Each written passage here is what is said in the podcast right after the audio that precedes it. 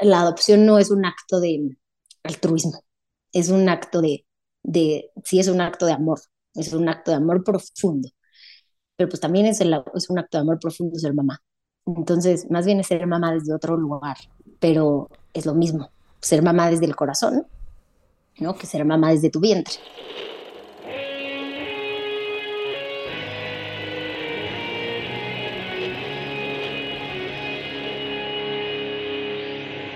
Bienvenidos a Volver al Futuro Podcast, donde platicamos con las mentes que nos impulsan a crear el nuevo paradigma de salud y bienestar, conducido por Víctor Sadia. Muy buenos días, muy buenas tardes, muy buenas noches. Hoy nos acompaña Ale Prián.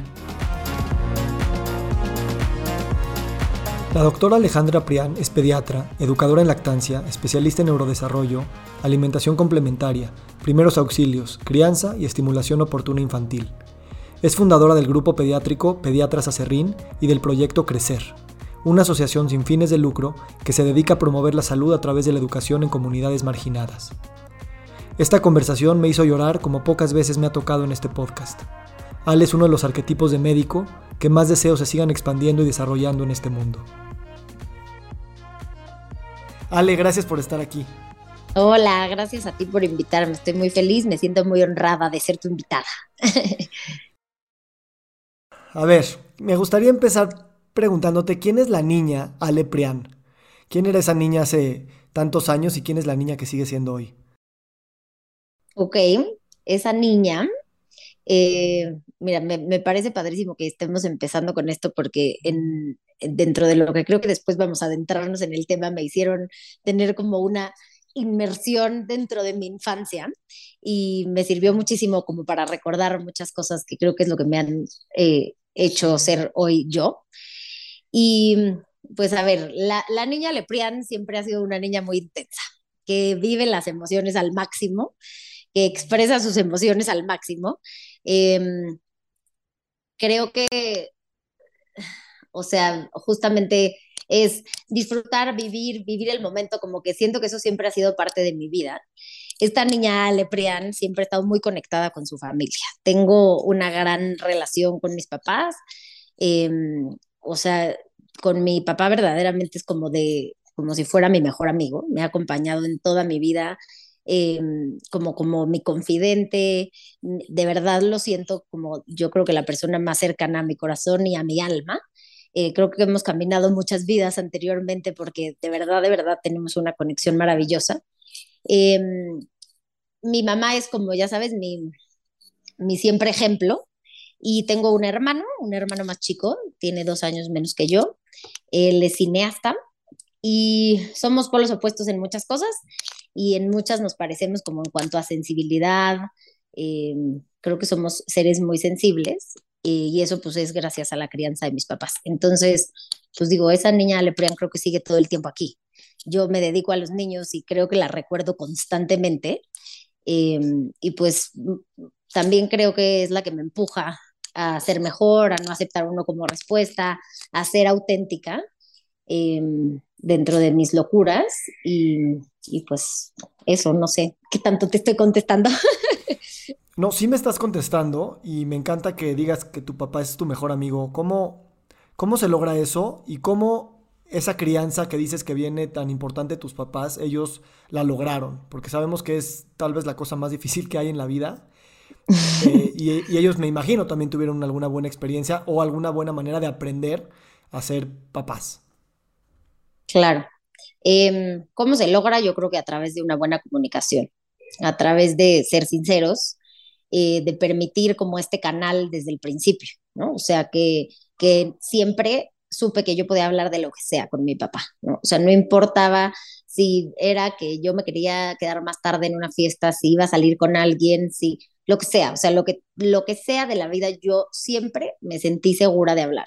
Temas, alcohol, droga, sexualidad, lo que tú quieras. Todo lo pude hablar con mi papá hasta ahorita que está como tan de moda hablar de, de, cómo es el rol de la mujer en la crianza, o sea, como, bueno, más bien cómo criamos distinto como familias a un hombre que a una mujer, yo eso no lo sentí en mi familia, cero.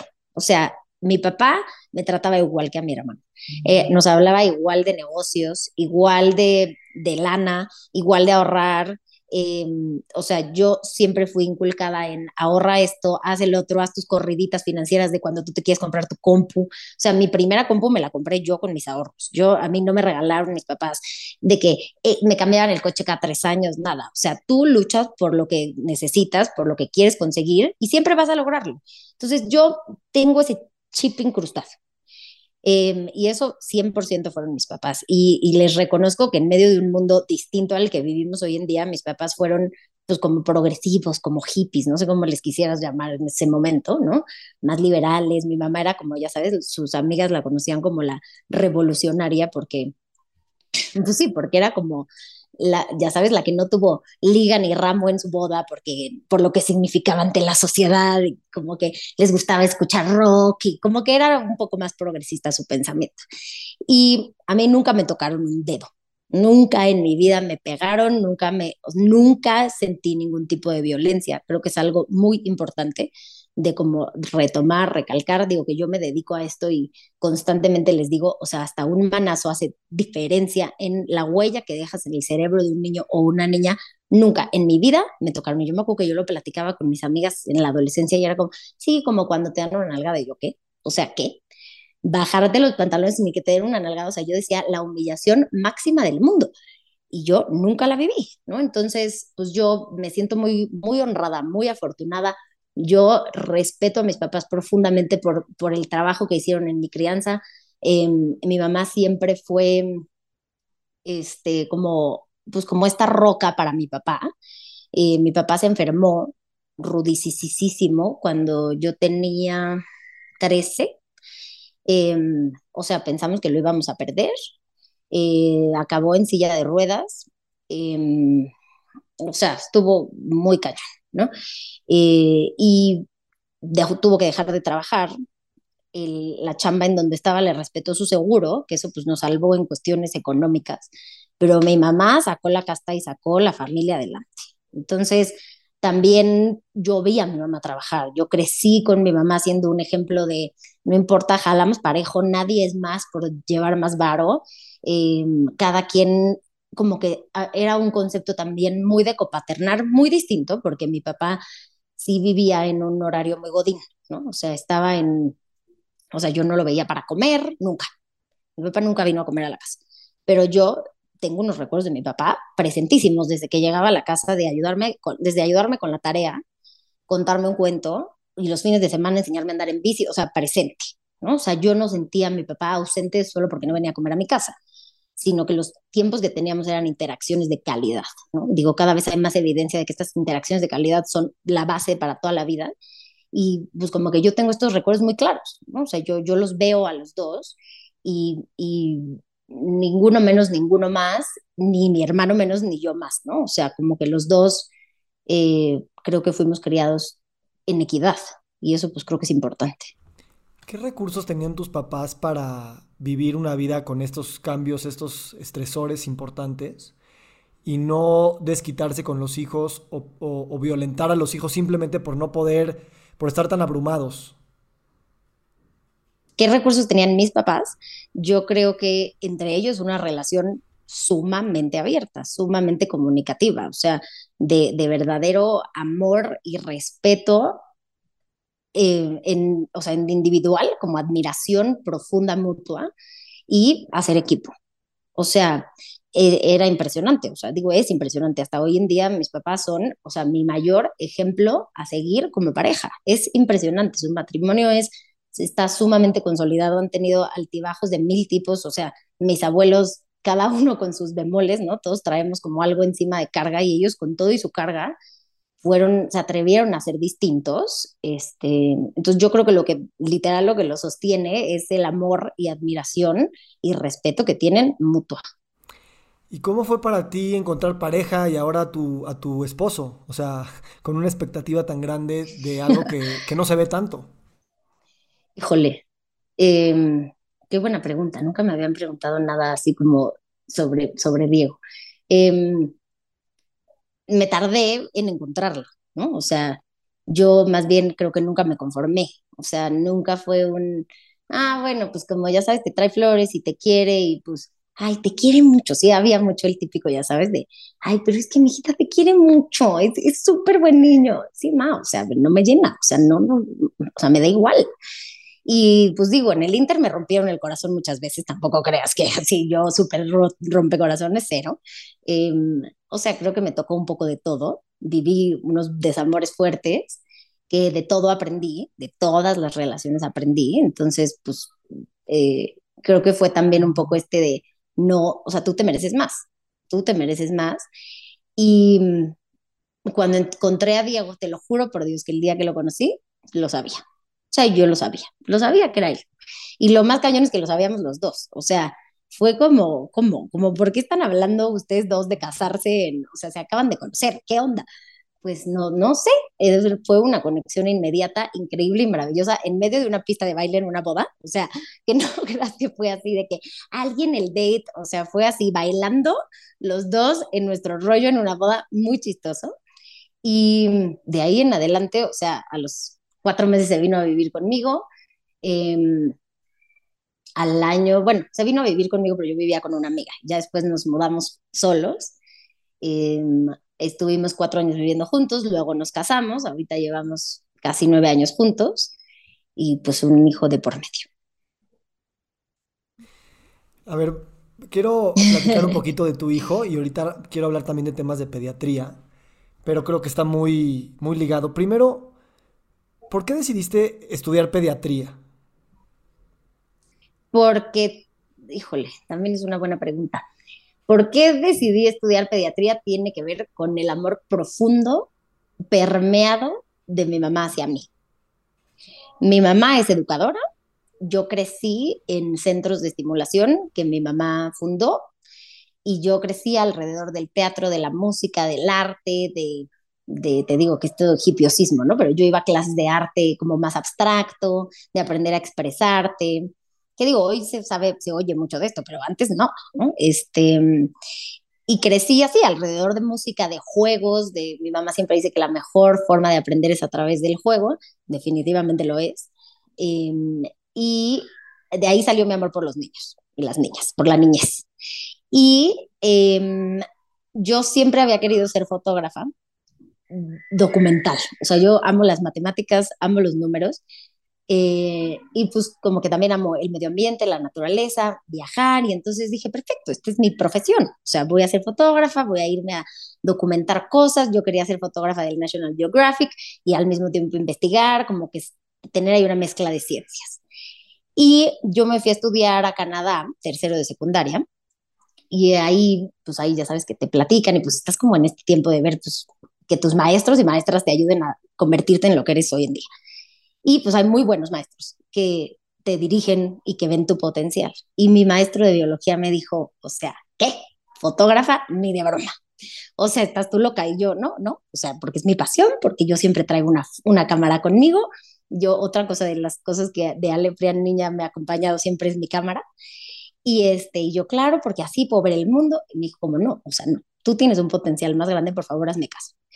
Y, y pues ya yo era muy buena en biología y le dije, pues ahora, y había una práctica en la que teníamos que abrir un puerquito bebé, pues hacer una disección, ¿no? Para conocer los órganos y tal. Ya ves que en Estados Unidos y Canadá, Canadá eso es mucho más frecuente que aquí. En Estados Unidos lo hacen mucho con ranas y en Canadá pues con puerquitos.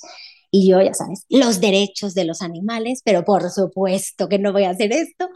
Eh, y me dijo, bueno, aquí en Canadá tienes derecho a decir que no y no te puedo poner este como no te puedo reprobar. Pero te reto a que lo hagas. Te lo juro que si no te gusta, te sacas 10. Te lo prometo, no, o sea, pero por favor inténtalo. Yo, bueno, ahora le va. Claro, fui la última en irme del salón. Última en irme del salón, impresionada, anonadada, o sea, conquistada por la perfección del cuerpo y dije, no manches, o sea, en el, en el hígado hay un surco por donde pasa la arteria que está hecho perfectamente para que ahí se una la vía biliar, para que después llegue al... O sea, yo decía que es esta perfección, no, no puede ser. Y claro, fui la última, yo creo que te lo juro que yo estaba cerrando la escuela y yo, please, un poquito más. Y me dijo, ¿ves? O sea, de verdad, de verdad tienes algo más, por favor, sigue eso. Y pues eso fue tercero secundaria, luego eh, estuve cuarto y quinto de prepa aquí, pues un poco dudando qué iba a pasar con mi vida, más bien cuarto, y en quinto ya te metes a donde escoges un poco más, ¿no? Y en quinto tuvimos anatomía, la clase de anatomía en prepa. Y mi mis de anatomía también me dijo, o sea, es que no puede ser, o sea, no puede ser como se te da, no puede ser tu memoria para esto, no puede ser esto, el otro, tus habilidades están muy cañonas, no puede ser. Y gracias a Mr. Miracle, mi profesor de biología, y a mi Miss de Anatomía de Luis Hermosa, que se llama Lourdes. Eh, gracias a ellos dos soy doctora. O sea, muy impresionante. Y ya, obviamente, yo nunca dudé pediatría. O sea, entré a medicina pensando que yo me voy a dedicar a los niños. O sea, eso sí era obvio para mí. Y entré pensando que iba a desarrollar habilidades quirúrgicas, porque a mí me encanta, pues justo, ¿no? Tenía este antecedente de la, de la disección del puerquito. Y, y yo entré pensando que iba a hacer cirugía me va pasando la vida, pues me desvíen muchas cosas. Eh, digo, siento que el tiempo no nos va a alcanzar para contarte tantas cosas, pero eh, yo me fracturé la espalda en mi tercer año de pediatría. Eh, bueno, entre el, no sé, en mi tercer, haciendo pilates. Eh, tenía como un defecto yo en una vértebra y algo pasó en un movimiento de resistencia que tuve una que me empujó la vértebra y me, y me comprimió la médula. Entonces, pues mi tercer año de pediatría, que era lo que más había yo anhelado en el, o sea, ya sabes, el año en el que tú eres maestra de los que vienen, de las nuevas generaciones, me fascina enseñar, pues estuve la mitad de ese año pasando visita en silla de ruedas yo también, viviendo cosas que mi papá había vivido muy cañón, o sea, te digo que es impresionante cómo, pues sí, como que las almas y los cuerpos se conectan, no sé. Y pues bueno, fue un año rudísimo para mí, y ese año yo conocí a Diego, Diego, mi esposo, que él fue justo como para mi papá fue mi mamá, Diego fue mi roca. Diego me dijo, tú puedes con esto y más, tú, lo que tú sientes que es tu 60, 70%, es el, o sea, te lo juro que es más del 100% que muchas personas. Por favor, confía en ti, tú puedes, me acompañaba, me llevaba, iba en las noches a pasar visita conmigo, se quedaba con los niños, eh, o sea, fue mi cómplice, ¿no? Como mi, mi, mi, ancla de tú puedes, lo has luchado, tú puedes, eres una chingona, eres una chingona, de, no te lo puedes dejar de creer. Y pues terminé. Y pues no, no obviamente no podía hacer cirugía, no podía estar seis horas parada en un quirófano. Eh, y pues me tomé un año trabajando en una fundación, yo fundé, de hecho, mi propia asociación civil. Eh, en mi año de servicio social, o sea, yo ya tenía tres años de mi fundación, entonces me dediqué un poco más a las comunidades, a estudiar, a ver qué hacía con mi vida. Y eh, pues acabé haciendo, eh, bueno, apliqué para terapia intensiva pediátrica, porque también soy buena como en, en el momento de decidir qué hacer, sin intubar, si no intubar, si ta, ta, ta, tengo como la cabeza muy fría, el orden muy claro, Creo que en eso también mi papá me hizo como muy cuadrada en ciertas cosas. Entonces yo ya sé que uno, dos, tres, cuatro, estos son los pasos y como que no temblarle. Y mm, me encantan las urgencias. Entonces pues apliqué y un doctor al que ahora yo le agradezco, que ni siquiera me sé su nombre, me rechazó diciéndome, es que tú no vas a ser intensivista, o sea, tú vas a ser la mejor pediatra de México y yo salí emputadísima, así, este doctor que cree que sabe más de mí que yo, pero que se cree, ya sabes, eh, me dijo, no dudo de tus habilidades, o sea, seguro que serías una buena intensivista, pero te prometo vas a ser mejor pediatra. Y pues llegué a una conferencia en, una, en un congreso de pedia, conocí a Mariana Colmenares, que es especialista en lactancia, que justo salió del INP igual que yo, y como que dije, wow, esto me encanta, eh, siempre había crecido en la parte de neurodesarrollo y tal, y entonces pues me empecé a especializar en lactancia y neurodesarrollo, que es lo que hago hoy, y pues todo lo que yo había como construido con la fundación y con mi mamá, dije, ¿por qué no hago algo así en la pediatría privada? Y entonces pues empecé con mis ideas loquillas de, ok, esto entonces algo enfocado para los niños y que lleguen y sean felices y, y, pues que sea como un acompañamiento en la crianza, hacer medicina preventiva, hacer medicina mucho más global, mucho más como este enfocada en el estilo de vida de las familias, ¿no? Entonces, eh, pues, ¿por qué no irnos hasta atrás? Y yo estudié un, o sea, estudié un semestre en Miami, en el internado, y luego en pediatría me fui a Filadelfia, al Children's Hospital, al CHOP. Y pues obviamente de ahí empecé a tomar cosas, cosas como desde que yo no uso bata. Eh, como que en México es como la bata, ¿no? Sí, tu pulcritud y estupidez. Y claro que no, o sea, la bata, o sea, desde que una niña te ve, ya sale corriendo porque traes bata, porque toda su vida ha pensado en que los doctores son terribles, con una bata van a llegar con la jeringa y malditos, ¿no? Entonces yo me agacho, saludo a los niños y las niñas cuando llegan a su nivel, ven cómo quiere saludarme, vamos, y entonces lo máximo del mundo cuando empezó a tener frutos, que por cierto fundé Pediatras Acerrín en honor a mi mamá, mi mamá tiene un libro de canciones tradicionales mexicanas y ejercicios de estimulación temprana para 0 a 2 años y luego hizo uno de 1 a 4 que se llama Serrín Serrán, juntos se divertirán. Y entonces por la canción de Acerrín de los niños, este, yo puse pediatras Acerrín, entonces es un poco una oda a mi madre y mm, cuando empezamos, obviamente, entre que 50 mil puertas me cerraron en la cara, uno por ser mujer, dos porque me veo de 13 años y tres porque pues traigo estas ideas de cómo esta mujer loca que quiere hacer, ¿no?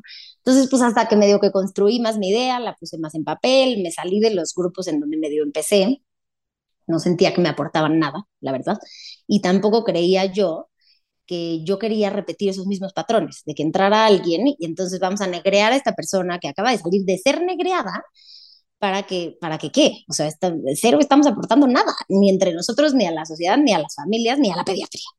Entonces, pues así en chiquito empecé y, y lo máximo, porque de mis, de mis este, anécdotas favoritas, es cuando yo estaba dentro del consultorio y, y, y una mamá afuera empezó a gritar, no, me quiero ir, me quiero quedar con Prián, mamá, no me quiero ir. Y como que la de afuera de haber dicho, ¿qué está pasando? O sea, o, no, no entiendo cómo una niña se quiere quedar ahí adentro.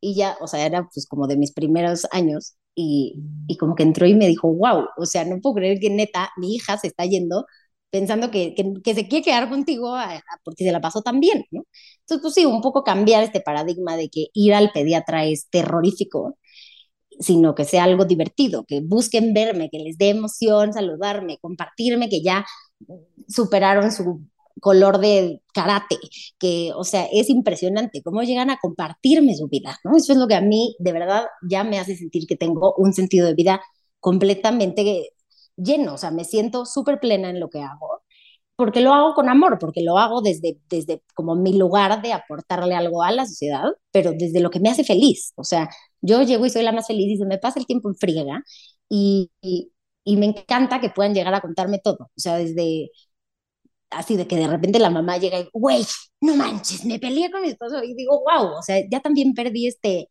esta barrera de, doctora, ¿cómo está? Buenas tardes, no, por Dios, o sea, te voy a acompañar 18 años de tu vida. Please, confianza para decirme, me acabo de emputar con mi esposo o quiero aventar a mi bebé por la borda, no tanto, pero, o sea, sí, como hay días en los que está bien sentirse desesperados, desesperadas, en donde neta dices que es este cansancio brutal, en donde no todo es perfecto, porque así es la crianza y porque, pues, si no le puedes decir a tu pediatra cómo te sientes alrededor de la salud, porque eso es la salud al final, pues hay que ver todo, cómo está la nutrición, cómo está el sueño, cómo está el neurodesarrollo, cómo están ustedes como pareja, cómo te sientes tú en el posparto. Y pues esto empezó a crecer porque las familias obviamente tenían esta necesidad de sentirse vistas, de sentirse escuchadas y de sentirse acompañadas. Y pues ahora somos más de 15 especialistas en Acerrín, eh, tenemos dos clínicas y, y pues seguiremos creciendo conforme nos permita la sociedad y la gente y, pues un poco encaminándonos, ¿no? Eso es, eso es mi idea, como, como acompañarles en la crianza y, y pues compartir, que ahora que yo soy mamá, pues comparto cosas desde mis vivencias y me parece increíble poder aportar ahora desde este lugar. Antes de grabarme me fui a lavar los dientes y me vi en el espejo y vi mi sudadera y dije, no, no, a ver, esta sudadera no es de podcast, ¿no? Dije, no, no, pues así como Ale no usa bata, pues así, es como hacemos salud, ¿no? En pants. Y, y ayer este, se está quedando aquí un doctor, eh, el doctor Nirdosh, y, y, le digo a mis hijas, es que es doctor. Dice, ¿por qué no trae su bata y su estetoscopio, no? Y entonces no le dije, pero en ese momento pensé, es que él sí sabe escuchar tu corazón. No necesita ese aparatito. Y, esto que tú relatas ahorita, hay mucha gente que dice, ah, yo quiero que Ale Pran sea, mi pediatra. Este, yo tengo ese privilegio, la verdad, me siento que, que, que, también las cosas se acomodan y te agradezco y te, y, te, y te admiro porque pareciera que estás viendo mis notas, o sea, los temas que yo te quiero ir preguntando los vas tejiendo entre anécdotas, entre risas y entre mucho análisis. Y veo, o sea, veo en ti una persona eh, como muy entrona, muy chambeadora, muy inteligente, tanto, tanto tanto IQ, eh, ya sabes, IQ normal de matemáticas y negocios, pero también IQ emocional, pero que también tu narrativa está en constante eh, escrutinio y en constante creación. O sea, ¿cuál es, cómo, cómo, cómo, Ale se ve constantemente en el espejo? ¿Cuáles son tus mecanismos para, para seguir entendiéndote y creándote?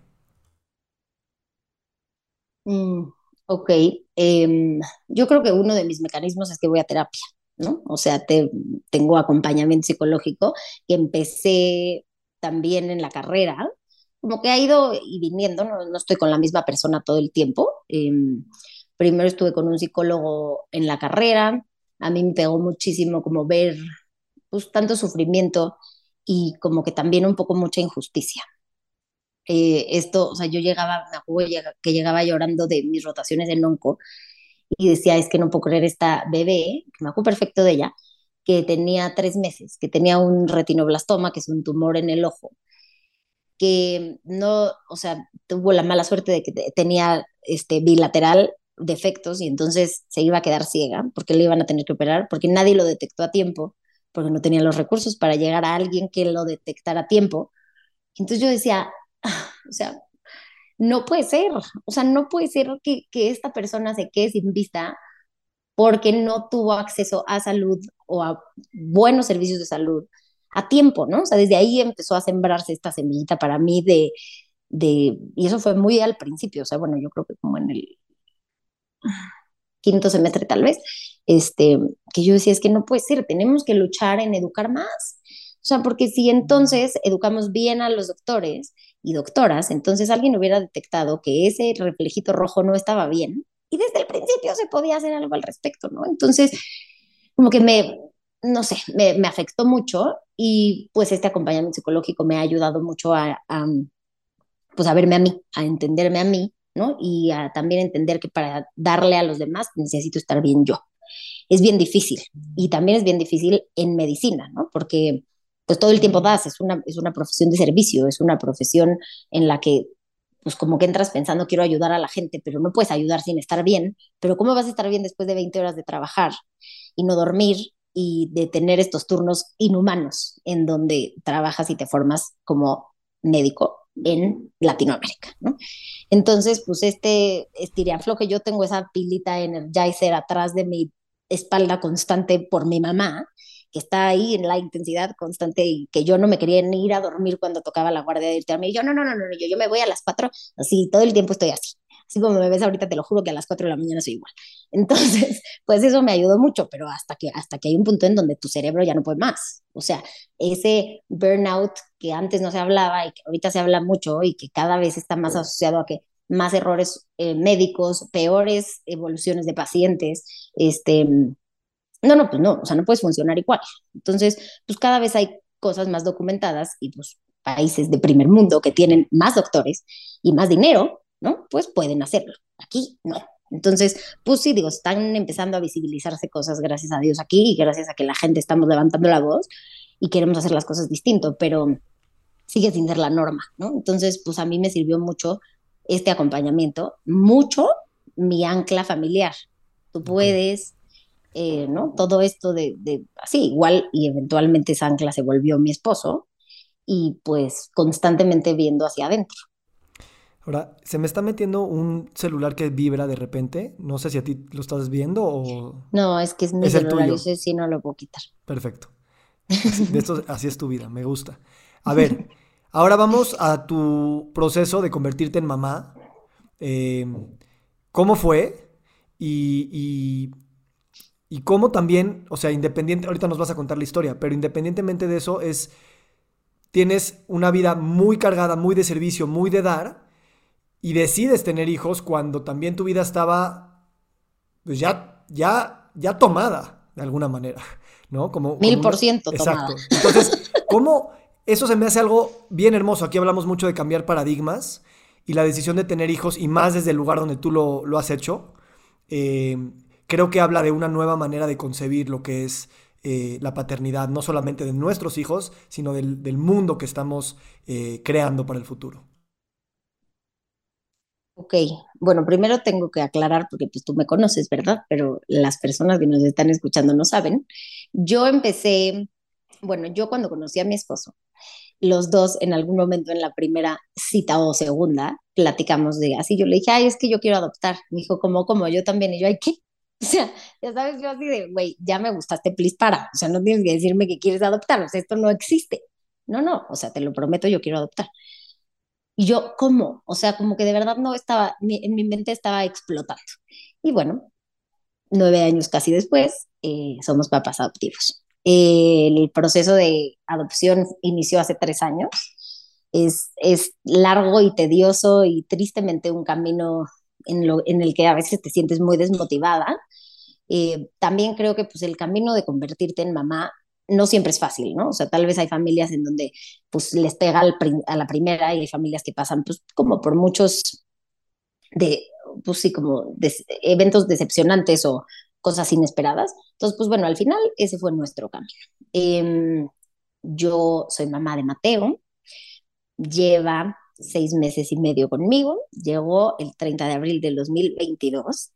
Eh, después de pasar por muchos procesos en el ámbito privado, eh, que fueron de verdad, de verdad muy desgastantes emocionalmente, en los que en teoría todo iba a estar mejor que en el medio público, cero, o sea, cero.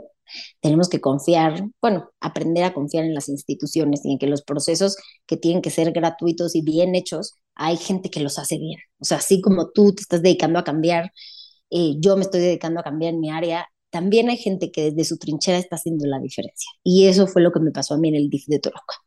En, después de, te digo, casi tres años, porque ahí todavía no llevábamos tres años de intentarlo, em, llegamos al DIF de Toluca.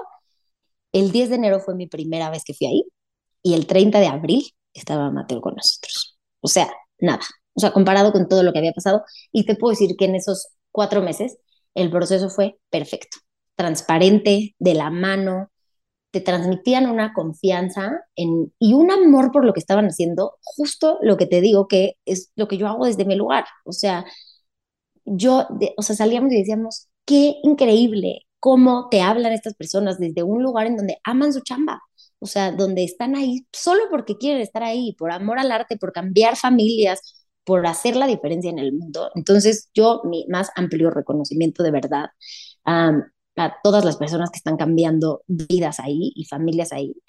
Em, entonces, pues bueno, hace tres años nosotros empezamos a intentar ser papás, ¿no? Hace tres años Acerrín no era lo que es hoy Acerrín.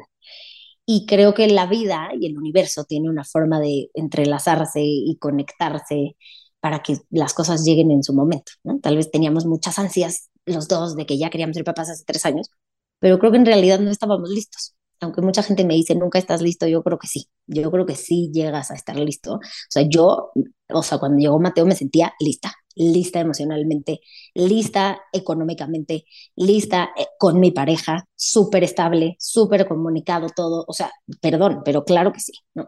Ahora, en este proceso nos prepararon mucho, ya nos habíamos preparado un poco para el proceso de adopción, pero en este proceso nos prepararon como pareja, nos prepararon como individuos, nos hicieron hacer una autobiografía a cada uno de nosotros y yo te digo que ahí aprendí y me, o sea, inmersioné en mi infancia increíble. Te pedían una autobiografía de cinco cuartillas, claro que yo hice 15 y podía haber seguido escribiendo. O sea, feliz de poder como que retomar esto y también un poco hacer conciencia de que no quiero repetir. Y eso me pareció mágico, que fue parte del proceso. O sea, que nos cuestionaran a los dos sobre qué no quieres repetir de tu mamá, qué no quieres repetir de tu papá, aunque son tus héroes. Sí, ok, pero también se equivocan los héroes. Y, y qué chido aceptarlo y qué increíble poder decir, yo cambio desde un lugar en donde quiero hacer una crianza distinta en X, Y o Z cosas. ¿no? Em, entonces, pues llegó cuando tenía que llegar. Y en realidad es que es nuestro hijo desde que fue concebido. O sea, nos hicieron, ahorita Diego y yo tenemos un proceso también terapéutico con una psicóloga de adopción, que nos ha ayudado a, pues como un poco tejer el pasado de Mateo con el nuestro. Y ha sido un proceso increíble, divino. O sea, de, de, dónde estábamos en el momento en el que Mateo fue concebido, dónde estábamos como pareja cuando nació. Y es impresionante todas las cosas que, que mi mamá dice que son diosidencias y que sí, o sea, digo, Diego y yo somos fieles creyentes del universo, de la energía, de, de tantas cosas que se alinearon para que Mateo y siempre fue nuestro. O sea, siempre estuvo escrito que era nuestro. Me estás haciendo llorar, Ale. Mm. Este, pero, sabes, tú haces este nacimiento respetado, ¿no? Y, y sabes toda la, la primera hora de vida, lo importante que es hacer ese contacto con el bebé. Y, y me encanta cómo no tuviste tú ese nacimiento eh, convencional y al mismo tiempo sí tuviste eso. Y, me recuerdas también que no solo es el nacimiento lo que hay que respetar, ¿no? Todos nuestros nacimientos y renacimientos, ¿no? Llegar a la escuela, el matrimonio, la muerte, te cambias de país, te cambias de pareja. Darnos tiempo para que el latido del corazón del bebé encuentre su ritmo y se alinee con la nueva realidad. ¿Cómo para ti es de mágico el vivir desde una madre adoptiva eh, eh, tantos nacimientos y cuánta esperanza hay en esa, en esa hora mágica que realmente con, con, todas las herramientas y formas en las que tú has llevado tu vida, pues nos damos cuenta que a lo mejor todos los días estamos en nuestra hora mágica tal vez. Ok, pues también buenas, puras buenas preguntas tuyas. Em, la verdad es que no creas, o sea, me cuesta, ¿no? O sea, hay muchas cosas que, que también creo que parte de, de ser mamá y de ser papás y de criar personitas es aceptar cuando algo te cuesta, ¿no? No todo es fácil por ser papás, no todo es fácil por ser pediatra, no todo es fácil por... Todo el mundo me decía, ay, seguro para ti va a ser regalado esto. No, bueno, o sea, sí hay cosas que, claro, yo no dudo en la enfermedad, pero pues, o sea, la crianza no es la enfermedad, la crianza es todo lo demás, ¿no? Entonces, em, pues, o sea, a mí me hacía muchísima ilusión la lactancia, por ejemplo. Eh, me duele, me duele no haberla tenido, ¿no? Tengo que aceptar que es algo que, pues, que me lastima un poquito en el corazón, eh, porque aparte sé toda la diferencia que hacen muchas cosas de la salud, ¿no? Entonces, pero al mismo tiempo siempre, siempre hay estas cosas inesperadas que suceden. Desde que llegó Mateo, a mí Mateo me enseñó a fluir. Yo siempre les digo a los papás que tienen que aprender a fluir, pero verdaderamente Mateo llegó a, a decirme, pues órale, predica ahora tú todo lo que les dices todos los días, ¿no? Entonces, para mí, Mateo es mi mejor maestro en todos los ámbitos. Eh, y lleva bien poquito conmigo, imagínate. Entonces, yo estoy aprendiendo, perdón, en el día a día a hacer la diferencia diaria. Por supuesto que no es lo mismo recibir a un niño a los 18 años que a los, al año nueve meses que llegó Mateo conmigo, ¿no? Pero todavía hay muchas conexiones que se están forjando, muchos cimientos que se están consolidando y estas interacciones son las que se van a mantener para toda su vida. Eso lo sé y eso eh, no hay duda, o sea, eso está documentado. Entonces estamos concentrándonos en el hoy, estamos concentrándonos en hacer la diferencia hoy en lo que podemos. Y también así se los digo a las familias, tienen a un bebé prematuro que estuvo tres meses en la incubadora. A ver, ya lo tienes hoy, ¿Qué vas a hacer hoy? Por su microbiota, por sus conexiones emocionales, por su salud inmunológica, por su metabolismo, por su nutrición. ¿Qué puedes? Lo que no puedes y no puedes controlar, bye. Déjalo ir, porque, o sea, solo te envenena. Si, te si yo me quedo concentrada en que yo no estuve cuando nació, yo no estuve cuando vivió todas esas cosas, o sea, me voy a, me voy a destruir. O sea, yo no quiero pensar que vivió Mateo cuando no estaba yo. ¿Por qué? Pues porque, ¿de qué me sirve? ¿Qué me sirve? Que de aquí en adelante estoy yo, siempre. Que siempre que tener una comunicación abierta, que yo no tengo todas las respuestas, ¿no? O sea, que Diego y yo nos estamos aprendiendo a formar como papás y que nos equivocamos. Aceptar que nos equivocamos, aceptar que no conozco sobre sus papás biológicos, aceptar que existen sus papás biológicos y que se puede hablar sobre sus papás biológicos, que gracias a su mamá biológica él está aquí y que tenemos que también agradecerle a ella, ¿no? Reconocerla, es parte de su historia, es parte de sus orígenes y, y pues aunque duele. O sea, a mí me duele pensar pero yo no soy nadie para juzgar y al contrario, yo siempre le voy a estar eternamente agradecida por haberlo traído a este mundo. Em, entonces, como que si todo eso lo haces desde un lugar de amor, desde un lugar de humildad y desde un lugar de todos estamos aquí y yo soy tu maestra, pero tú eres mi maestro, pero Diego es mi maestro, pero mis papás son mis maestros, ¿no? Eh, pues no vas a estar condenado a repetir errores.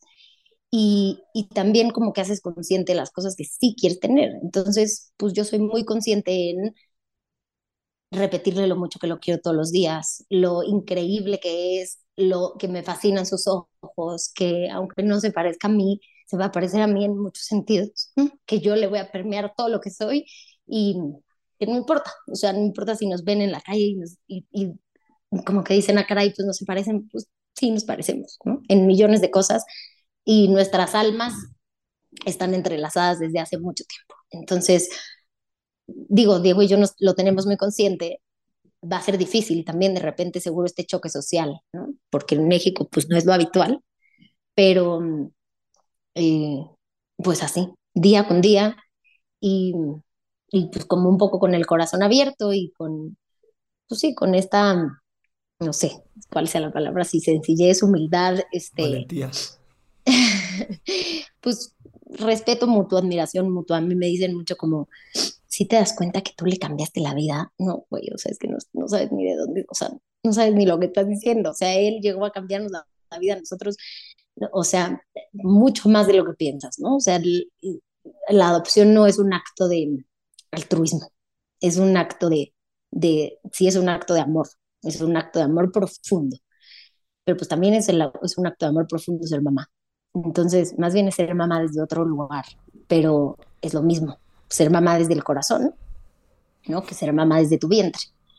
Al final la conexión es igual, se los prometo que es igual, o sea, no, no hay diferencia.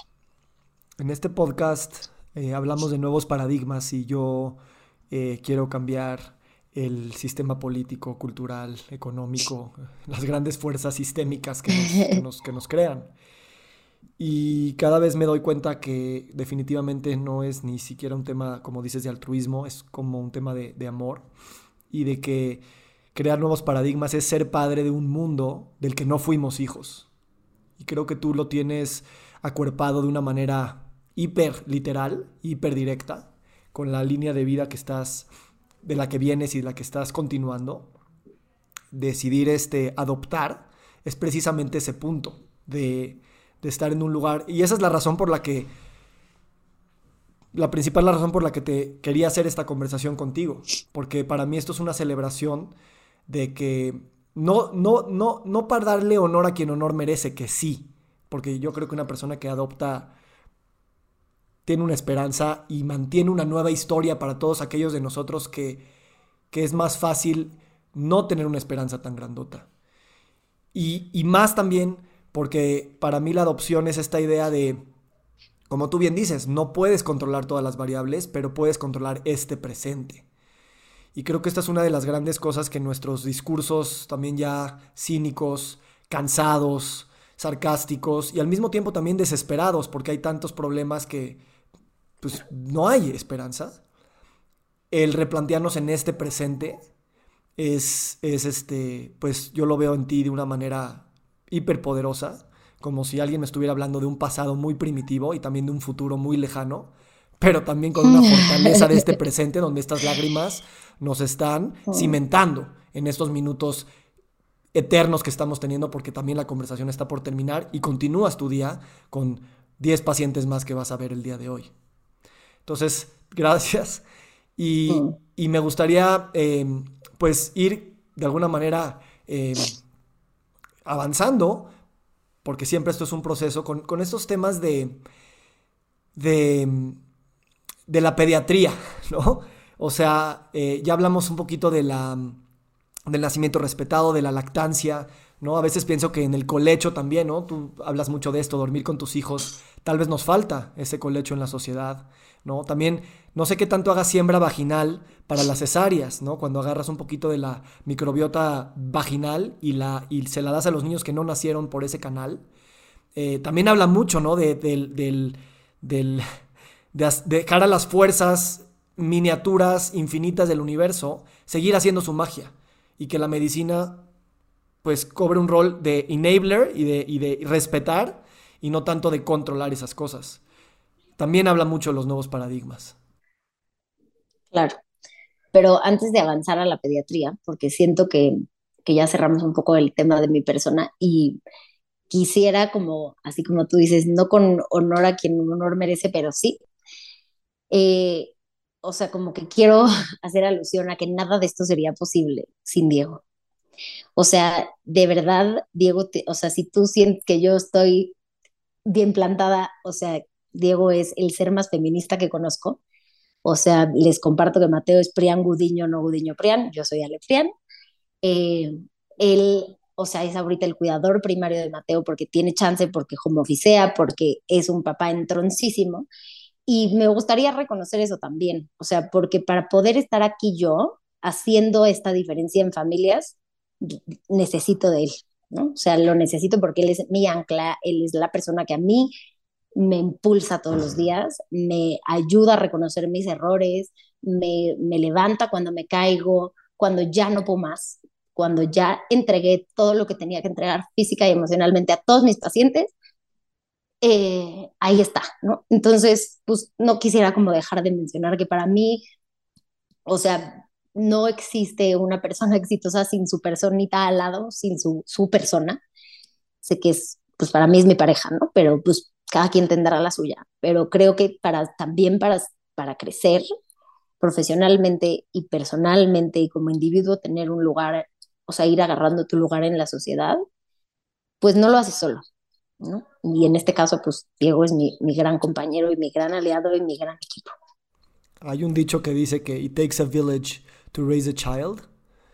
Y de alguna manera esto es eh, darnos cuenta que la comunidad es la salud y de que definitivamente siempre estamos eh, compartiendo y co-creando, aunque no nos demos cuenta, ¿no?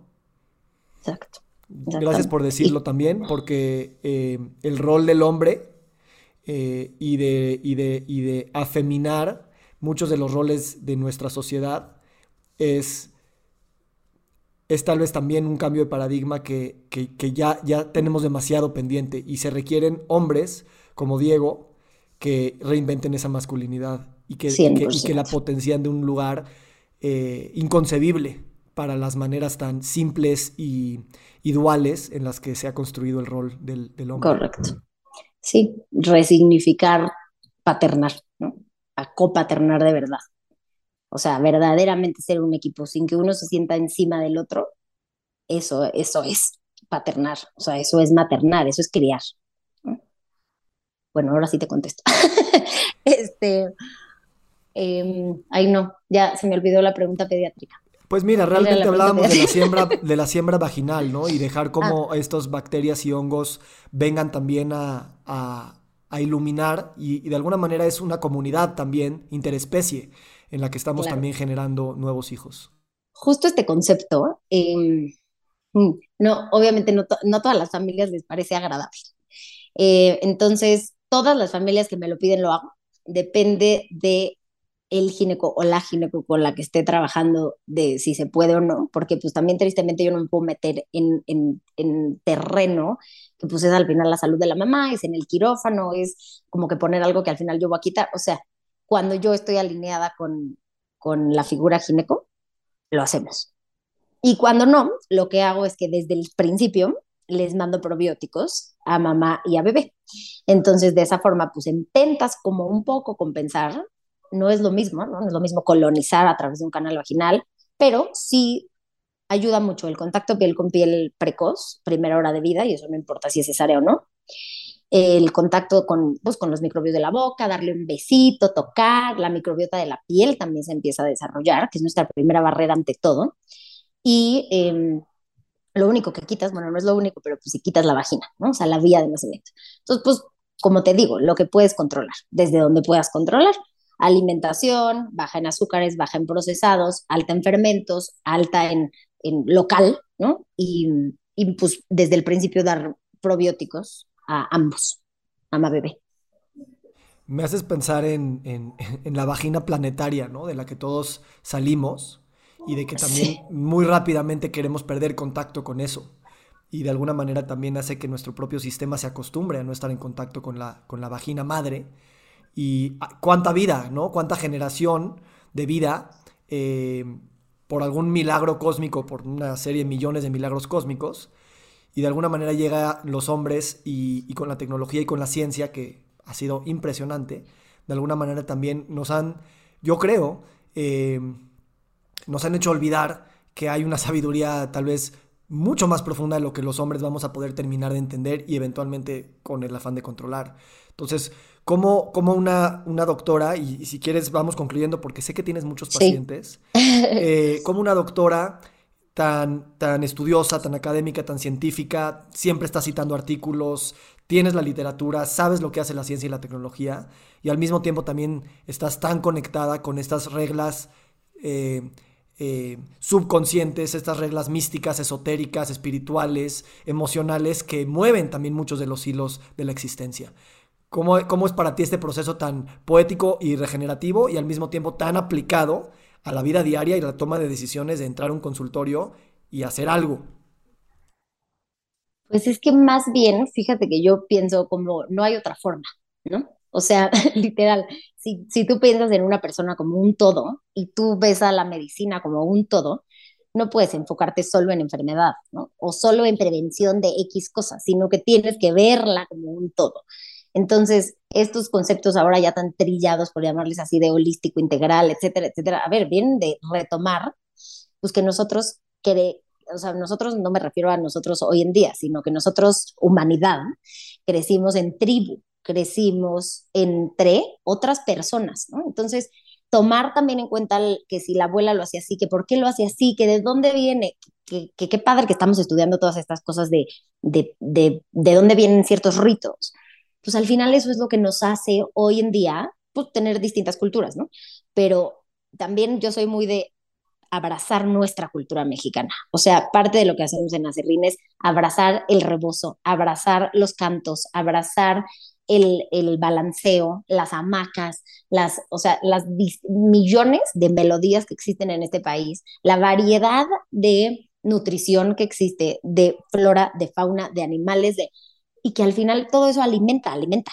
Entonces, literal, si tú ves eso como un alimento para el, para el cerebro, para el alma, para las conexiones, para cómo te relacionas con otras personas, pues no, nosotros no vamos a, a pensar en un individuo, vamos a pensar en un colectivo. Y al pensar en colectivo, solo actúas así. O sea, hay gente que me dice como, es que cuando toman una prenatal conmigo, me dicen como, ay, es que ya nos dijiste todo lo que teníamos que escuchar, o todo lo que queríamos que sucediera en nuestro parto, todo lo que queremos para nuestro hijo o hija, ¿no? Y es muy chistoso porque de verdad eso es como mi, mi forma de hacer las cosas. O sea, a mí nadie me está diciendo como, tienes que hacerme un pinzamiento tardío, tienes que ponerme al bebé en el pecho. Para mí no hay más. O sea, eso es como tiene que ser el 3 a 5% que necesiten quitarse, el menos del 1% que se tenga que ir al cunero, ah, pues para eso estoy, para eso me formé, para eso me eduqué, para, y yo por eso llevo a un equipo y yo por eso atiendo en un lugar en donde sé que puedo atender complicaciones. Pero no lo veo desde ese lugar, me explico, sino que actúo del, del otro lugar. Y ese es mi, ese es mi, pues mi modus operandi. Entonces, pues no hay más. O sea, para mí no hay otra opción. O sea, eso es la forma en la que correctamente deberíamos de ver la salud y en la que vamos a disminuir la mayoría de las enfermedades y de causas de muerte hoy en día. Si lo vemos así, desde el principio, tratarlo como un todo, las consecuencias serán distintas. Ale, gracias. Ojalá tus palabras sigan llegando más allá del consultorio, eh, donde tú siempre te has dicho, ¿no? Que un doctor ya no es nada más una relación uno a uno, sino comunicar, como educar y el, y el estar también allá afuera. Ojalá que estas palabras sigan sigan regenerando, sigan generando la energía que necesita para llegar a, todos los lugares donde quiere llegar. Y, yo por lo pronto nada más te, te, agradezco por tanta, por tanta presencia y tanta fuerza con la que, con la que afirmas la vida. Te quiero mucho y mm. te admiro enormemente. Mm, yo a ti. Gracias a ti. Es un honor. Feliz día, suerte con tus pacientitos. Gracias. Te mando muchos besos. Ya me hiciste llorar, ya aquí todo. Pero bueno. Nos encantaría recibir tu retroalimentación de estos podcasts para continuar generando contenidos que te sean útiles e interesantes. Si puedes, déjanos un comentario en la página web victorsaadia.com.